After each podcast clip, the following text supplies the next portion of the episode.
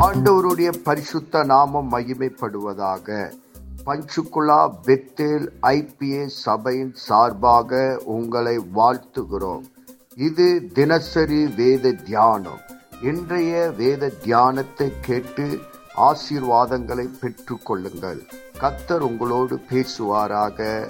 God bless you கர்த்தருக்கு சோத்திரம். இன்றைய வேத வசனம் அப்போஸ்தரனாகிய பவுல் ரோமாபுரியருக்கு எழுதிய நிருபத்தில் முதலாவது அதிகாரத்தை நம்ம பார்க்குறோம். இதில் பவுல் தன்னை எப்படி வெளிப்படுத்திக்கிறான் பாருங்க. ஒரு எவ்வளோ எளிமையான ஒரு மனுஷனாக காட்டிக்கிறான் இயேசு கிறிஸ்துவின் ஊழியக்காரனும் அப்போஸ்தரனாக ஆகும்படி அழைக்கப்பட்டவனும் தேவனுடைய சுவிசேஷத்திற்காக பிரித்து எடுக்கப்பட்டவன் ஆகிய பவுலுங்கிறார். அதாவது தன்னை ஒரு ஊழியக்காரன்னு சொல்கிறார் ஊழியக்காரன் என்னங்க? ஊழியனா ஊழியக்காரனா அடிமை. அதாவது நான் இயேசு கிறிஸ்துவின் அடிமை அப்படிங்கிறார். அது மட்டும் இல்லை தான் ஒரு அப்போஸ்தரனும் சொல்லலை.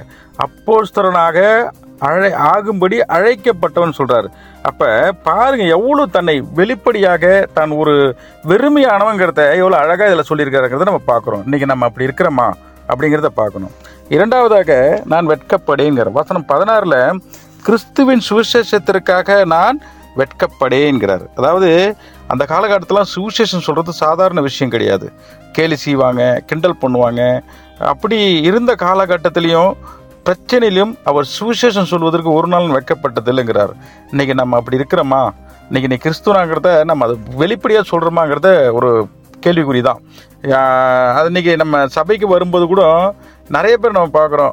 நிறைய பேர் நம்மன்னு இல்லை நிறைய பேர் சபைக்கு போகிறத தன்னுடைய பைபிளை இப்போ சட்டைக்கு உள்ளே வச்சுக்கிட்டுலாம் சர்ச்சுக்கு போகிறத நம்ம பார்க்குறோம் இன்றைக்கி நம்ம அப்படி இருக்கிறோமா? இல்லை நான் கிறிஸ்துவன் என்று வெளிப்படையாக சொல்லிட்டு வருமாங்கிறத நம்ம இதை பார்க்குறோம் சரி அடுத்தது மூன்றாவதாக என்ன சொல்கிறாரு வசனம் வசனம் பதினெட்டில் சத்தியத்தை அநியாயத்தினாலே அடக்கி வைக்கிற மனுஷனுடைய எல்லாவித அவபக்திக்கும் அநியாயத்துக்கும் விரோதமாய் தேவனுடைய கோபம் வானத்திலிருந்து வெளிப்படுத்தப்பட்டிருக்கிறதுங்கிறார்.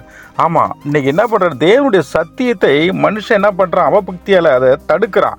இல்ல அதை கெடுக்கிறான். இல்ல அதை மறைக்கிறான். ஏதோ ஒன்று செஞ்சு அவபக்தியால் அது தடுக்க நிறுத்தும் போது தான் தேவனுடைய கோபம் வானத்திலிருந்து வெளிப்படுத்தப்பட்டு தான் இன்னைக்கு கால்ரா மலேரியா அதாவது மழை பெய்யாமல் அடிக்குது சில பேர் மழை பூந்து அடிக்குது இல்லை பூகம்ப அதிர்ச்சி கொரோனா வைரஸ் இது மாதிரி நிறைய பிரச்சனைகள் பாடுகள் தேசத்திற்குள் வந்து சாட்டி படைக்குது. அதை அதை அடைஞ்சும் அதை நம்ம மக்கள் என்ன பண்ணுறான் உணர மாட்டேங்கிறான்.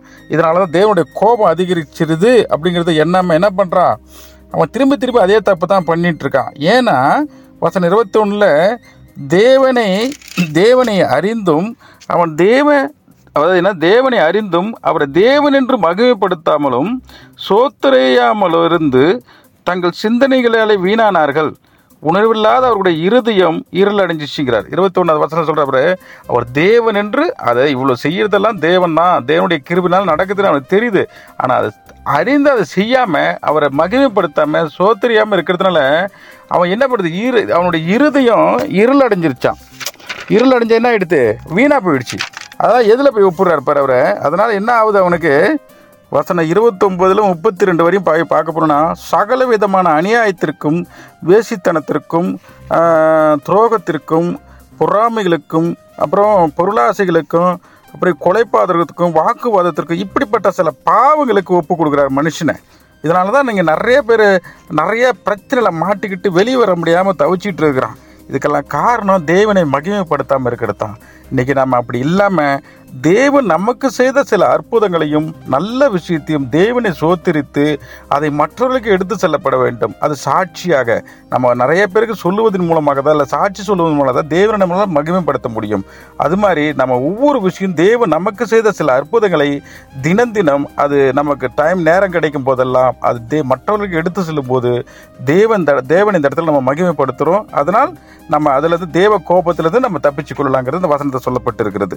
சரி நம்ம அப்படியே இந்த வசனத்தை முழுசும் படிப்போம் தியானிப்போம். கர்த்த தாமே தம்மை ஆசீர்வதிப்பாராக. ஆமை நாம் செபிப்போம். பரலோகத்தின் தகப்பனே இந்த ஆசீர்வதிக்கப்பட்ட காலை வேலைக்காக உமக்கு நன்றி சொல்லுகிறோம். இந்த வேத வசனத்தின் மூலமா எங்களோடு கூட பேசினதற்காக நன்றி. இந்த வேத வசனம் எங்கள் வாழ்விலை கிரியை செய்வதாக உம்முடைய நாம மகிமைப்படுவதாக இயேசு கிறிஸ்துவின் நாமத்தில் செபிக்கிறோம். எங்கள் ஜீவனுள்ள நல்ல பிதாவே ஆமேன்.